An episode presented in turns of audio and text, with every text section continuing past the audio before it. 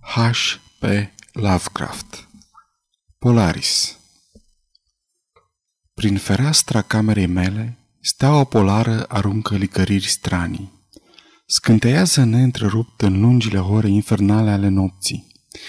Iar toamna, când vânturile șuieră furioase, când copacii din smârcuri, cu frunzele roșiatice, freamătă de zor și când secera lunii pălește, mă așez lângă fereastră cu ochii îndreptați spre ea. Din înălțimea boltei cerești, sclipirea Casiopeei tremură îndelung, în vreme ce Charles Vane, tăietorul de lemne, își începe munca în pâcla umedă din mlaștină. Cu puțin înaintea aurorei, Arcturus pâlpâie deasupra cimitirului și departe, spre răsăritul misterios, coama berenicei licărește neliniștitor. Steaua polară trimite către pământ raze palide și reci, clipind urât, ca un ochi smintit, că încearcă să transmită un mesaj, dar care a uitat totul, mai puțin faptul că avea de transmis un mesaj. Uneori, când cerul era înourat, reușeam să dorm. Îmi amintesc noaptea marii aurore, când răsfrângerile acestei lumini diavolești jucau peste pământul mlăștinos. Un șir de nor grei i-a acoperit razele și am adormit. Luna semăna cu un corn nimbat când am observat pentru prima dată orașul. Stătea, senin și amorțit, pe un platou ciudat, ivit în fundul unei vâlcele înconjurate de piscuri neobișnuite. Zidurile, turnurile, coloanele, cupolele și trotoarele sale erau din marmură albicioasă, pe străzile de marmură, stâlpi de marmură purtau, în partea lor superioară, capetele sculptate ale unor oameni bărboși cu figuri aspre. Aerul era ușor, nemișcat și fierbinte. La nici 10 grade lângă zenit strălucea steaua polară. Am cercetat îndelung orașul, dar ziua întârzia să-și facă apariția. Abia după ce Adelbaran, cel roșu, care sclipea în partea de jos a cerului, și-a parcurs un sfert din cale în jurul orizontului, am văzut lumină și animație în case și pe străzi.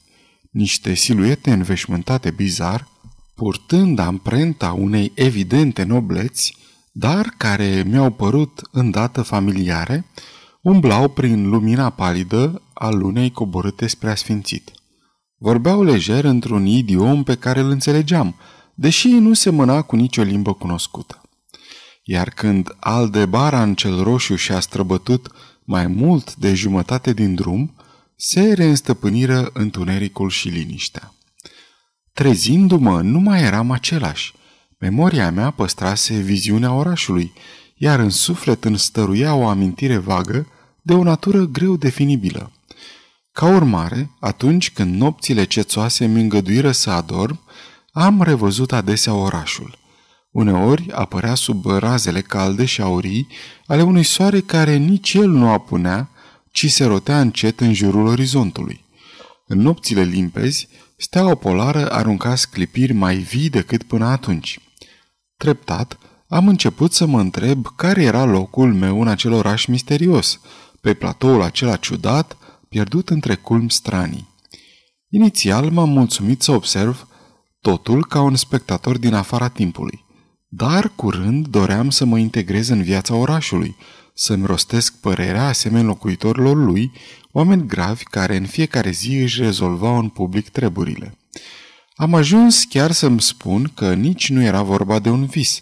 De ce să fi fost oare casa asta de piatră și de cărămidă, așezată în vârful unui deal, între un smârc sinistru și un cimitir, sau încăperea unde pătrunsese în fiecare noapte steaua polară, de ce să fi fost ele mai reale decât orașul? Într-o noapte, pe când ascultam o conversație purtată într-un parc mare și plin de statui, am simțit o schimbare, înțelegând că era în sfârșit fizic prezent în oraș. Nu mai apăream ca un străin pe platoul Sarkia, între vârfurile Noton și Kadiponek, ori pe străzile din Olatho. Prietenul meu, Alos, luase cuvântul, iar discursul mi-a mers la inimă. Erau vorbele unui om curajos și patriot adevărat. În noaptea aceea, Daicos fusese destituit și inuții reîncepeau ostilitățile.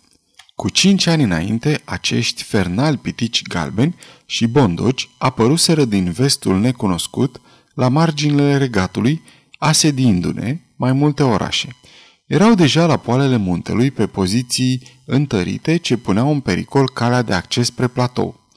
Dacă fiecare dintre noi nu opunea invadatorilor rezistența zece oameni, eram pierduți. Făpturile acelea ascunde treceau drept maestri în arta războiului. Față de cuceririle brutale, n-aveau scrupulele noastre ale oamenilor înalți și cu ochii cenușii din Lomar. Alos, prietenul meu, comanda toate trupele de pe platou, purtând pe umeri ultima speranță a țării noastre.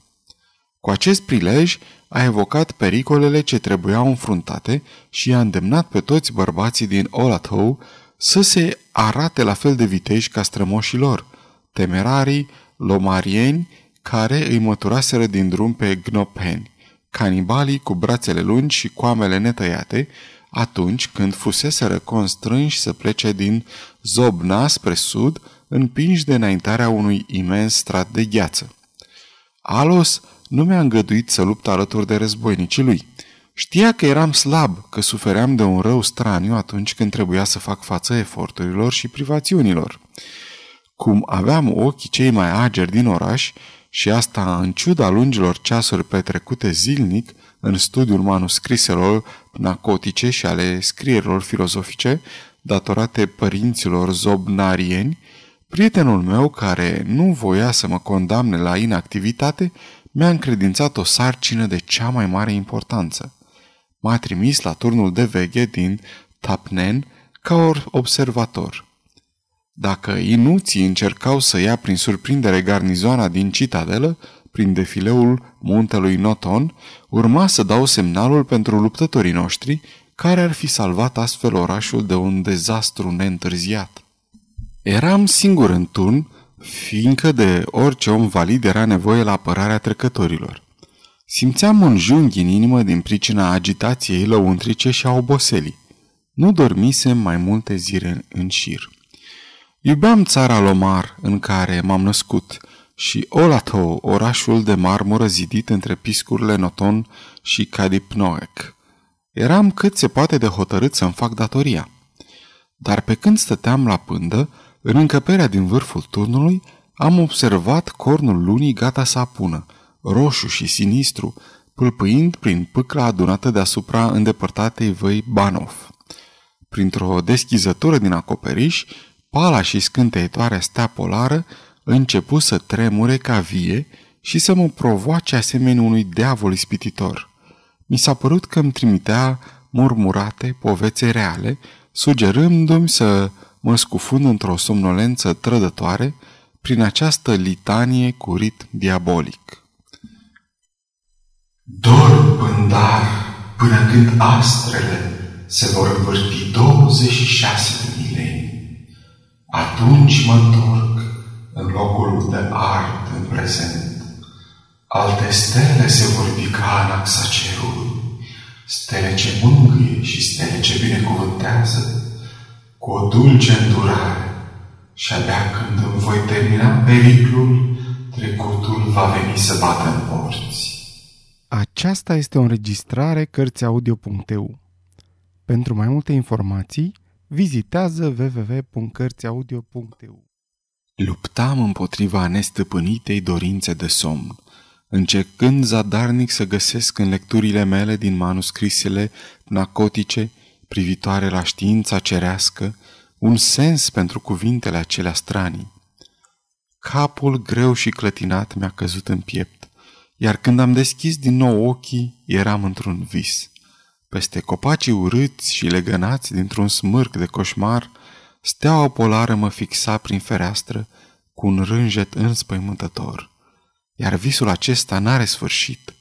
Uneori, Urlu ca un turbat de rușine și de disperare, implorând creaturile din vis care mă înconjoară să mă trezească înainte ca inuții să străpungă de fileul muntelui Noton și să atace prin surprindere citadela. Dar ființele acelea sunt diavoli, îmi spun că nu visez, își bat joc de mine, râd de mine pe când dorm, în vreme ce dușmanul cu pielea gălbuie pătrunde pe tăcute în liniile noastre. N-am putut să-mi fac datoria și am predat astfel orașul de marmură Olatou. L-am trădat pe Alos, prietenul meu, șeful meu, iar umbrele astea continue să mă bat jocorească. Ele îmi spun că țara Lomar nu există niciunde altundeva decât în închipuirea mea, întunecată, că în ținuturile unde steaua polară strălucește în mijlocul cerului, iar Aldebaran cel roșu se deplasează jos la orizont, n-a existat de mii de ani decât gheață și zăpadă, și nici alți oameni decât făpturile galbene și pipernicite, închircite de frig, care se numesc eschimoși. Și pe când eu mă zbucium în chinurile vinovăției, străduindu-mă nebunește să salvez orașul pentru care pericolul crește cu fiecare minut, luptând disperat să mă desprind din visul cu casa de piatră și de cărămidă ridicată pe deal între un smârc sinistru și un cimitir, steaua polară, diabolică și monstruoasă, își aruncă de pe bolta neagră razele pale și reci, clipind hidos ca un ochi dement ce încearcă să transmită un mesaj, dar care a uitat totul afară de faptul că avea de transmis un mesaj. Sfârșit.